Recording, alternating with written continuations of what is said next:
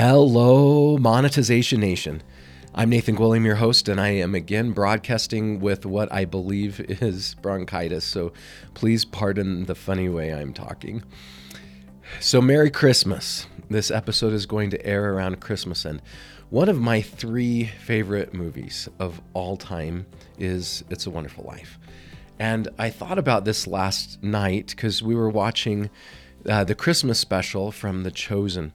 And Dallas Jenkins, the producer of The Chosen, was speaking as part of that Christmas special. And he shared how It's a Wonderful Life is his favorite movie of all time. And that really connected with me since It's a Wonderful Life is, is one of my top three. Um, I am an entrepreneur at heart. And so two of my top three are, are these entrepreneurial journey stories. So I'm not going to retell the whole story of It's a Wonderful Life. I'm going to assume that you've already seen it. But I want to talk about 10 lessons entrepreneurs can learn from It's a Wonderful Life. So the first lesson is to dream big. I believe it's contagious. So George is ambitious. He dreams big. He wants to travel the world, go off to college, build things, and and people um, believe in him and, and support him in that. When George is courting his future wife, Mary Hatch, he said to her, Do you want the moon? Just say the word, and I'll throw a lasso around it and pull it down. That connected with her as well. Dream big. It's contagious. Often, when I'm consulting, I say it's easier to accomplish something big than it is something small. When we think big, it's easier to get great people to join our team. It's often easier to raise money. It's often easier to to get customers to to come purchase something that's big. So a lot of times people think small because they think it's going to be easier, but I actually think small is harder to be successful, especially in the long run. That success is most easily achieved when we dream big. The number two lesson that we can learn from It's a Wonderful Life is to not give up when plans change. I'm sure you've heard it say said by by people much more famous than me that success is on the other side of hard. Right? We've we've got to go through those sacrifices, those hard things to find the true success that really matters in this life.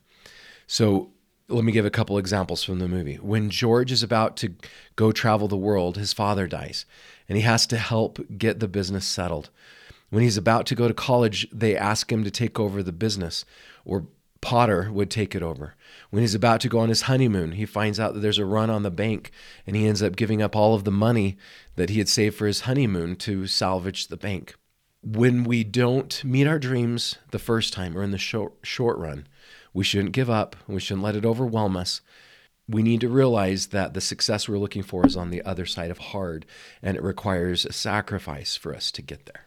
The third thing that we can learn from It's a Wonderful Life is to serve something bigger than ourselves.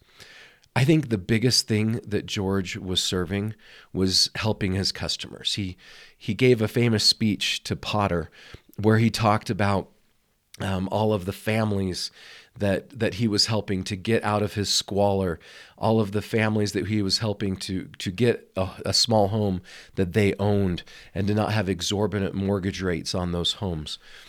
Um, that meant a lot to him and the lives that he was able to change as a result of what he was able to do. There's a quote on a picture that hangs in the Bailey Savings and Loan, and it says, All you can take with you is that which you've given away. The fourth lesson that we can learn from It's a Wonderful Life is to not compare ourselves to others. We all have different paths, we all have different things that we have to go through, but we all have different rewards at the end. And usually at the end, we wouldn't trade our path for anything. There's a moment when George's friend Sam asked George and Mary to go to New York with him and, and to take a job with, with his company. But George decides that because of the situation in the savings and loan, he can't do it. He has to stay and run the business. In that moment, he kicks the car in frustration. And Sam even becomes very successful, and later it, later on even helps to bail George out of his his big challenge at the end. But that would not have been George's path. That would not have gotten George where he needed to be. So George had been working at the savings and loan, hoping that when his brother graduated, that his brother could take over the savings and loan, and that that he could go pursue his dreams. However, it didn't work out that way for George.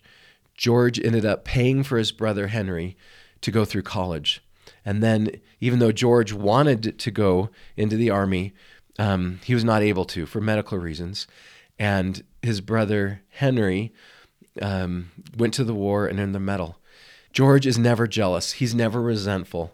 He's so excited for his brother that he passes out the newspaper in town to brag about the accomplishments of his little brother. We're all on our own journeys, we're all at different stages. We should never compare our rut to someone else's peak. The fifth thing that we can learn from It's a Wonderful Life is to forgive others. George's uncle that worked with him in the bank was very forgetful and often made mistakes. The biggest mistake he made was when he misplaced an $8,000 deposit. He put it inside a newspaper and accidentally um, that ended up in the hands of George's rival bank owner, Mr. Bailey. Well, George was upset. He did forgive his uncle and even went as far as taking the blame himself. Our employees often make mistakes. Instead of blaming them, we should forgive them. We should ask ourselves, what could I have done better? We should also ask ourselves, did that person do the best they could? Maybe our employees only made the mistake because we didn't communicate clearly. Maybe there's something we could have done better that could have prevented it from happening. We should take responsibility for the actions of our employees wherever possible and reasonable. Number six, our competition may be ruthless. Our competitors will likely be ruthless and sometimes do things that are unethical um, and they'll often even get away with them. The story that I referenced above, where the eight thousand dollars was was stolen by Mr. Potter, is a great example of this. Mr. Potter stole that money, and he even got away with it. And the movie doesn't even resolve with him being discovered and held accountable for taking that. Often in life, people do unfair things to us and hurt us, and and it's never made right in this life. However, even though our competitors or others may get away with things that are wrong, it doesn't mean that we should do the same thing. We need to be as honest and ethical as we can be. We aren't perfect, but we need to do the best we can. Uh, scriptures tell us that vengeance is mine, saith the Lord. And I know that that is true. We need to let the Lord take care of the vengeance part. Our part is to love, our part is to forgive, our part is to be ethical and do the best that we can in those situations. The seventh thing that we can learn from It's a Wonderful Life is to not be afraid to ask for help. This is my favorite part of the whole movie.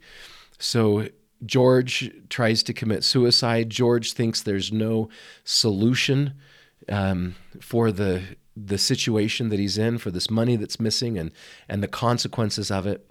But instead of asking for help, he thinks that he has to solve it all himself. We need to remember that it's okay to lean on others. It's okay to ask for help. It's especially okay to ask for help from our friends and our family, from the people who love us. And at the end of the movie, that's what's that's what happens. Mary asks for help, and all of the people that George had helped from the past came forward and gave him money. And George was able to get out of this seemingly impossible situation because he had invested so deeply in helping others and building those relationships. The eighth thing we can learn from It's a Wonderful Life is that character is more important than money. Integrity and loyalty are linked. George was a good man. He saved Henry from drowning. He saved the pharmacist from accidentally poisoning the child. He sent his brother off to school. He took over his father's business. He helped people find affordable homes. When Potter offered George a $25,000 salary per year to come join Potter and leave the savings and loan, George turned it down because he felt there were more important things than money and he wanted to he felt he had a responsibility to continue to help those people. At the end, Harry proclaims that George is the quote richest man in town, unquote. Not just rich because of all the money people gave him, but because he has friends and family who love and support him. Compare that to Mr. Potter. What is true wealth? It's not just measured by what's in our pocketbook or what's in our bank account, but it's measured far more by the people we love and who love us. The ninth thing that we can learn from It's a Wonderful Life is that our life has purpose and meaning that is far greater than just making money. Clarence tells George, quote, Strange, isn't it? Each man's life touches so many other lives. And when he isn't around, he leaves an awful hole, doesn't he? Unquote. He also says, quote, You see, George, you really had a wonderful life. Don't you see what a mistake it would be to throw it away? Unquote. Our life touches so many others. When we feel lost and alone and desperate, remember, our lives have purpose. Your life has a purpose or many purposes. It's our job to find out what those are. And often the purpose isn't making as much money as we possibly can. We have to learn to be grateful and recognize our blessings, something George could only do when it was all taken away. And finally, the 10th thing we can learn from It's a Wonderful Life is that no man is a failure who has friends. At the end of the movie, Clarence gives George a book with a note that says, quote, No man is a failure if he has friends, unquote. And in the end, it really was those friends that helped George through his hardest situation. Those friends and that love and those relationships were truly the wealth of his life. Thank you so much for joining me for this episode.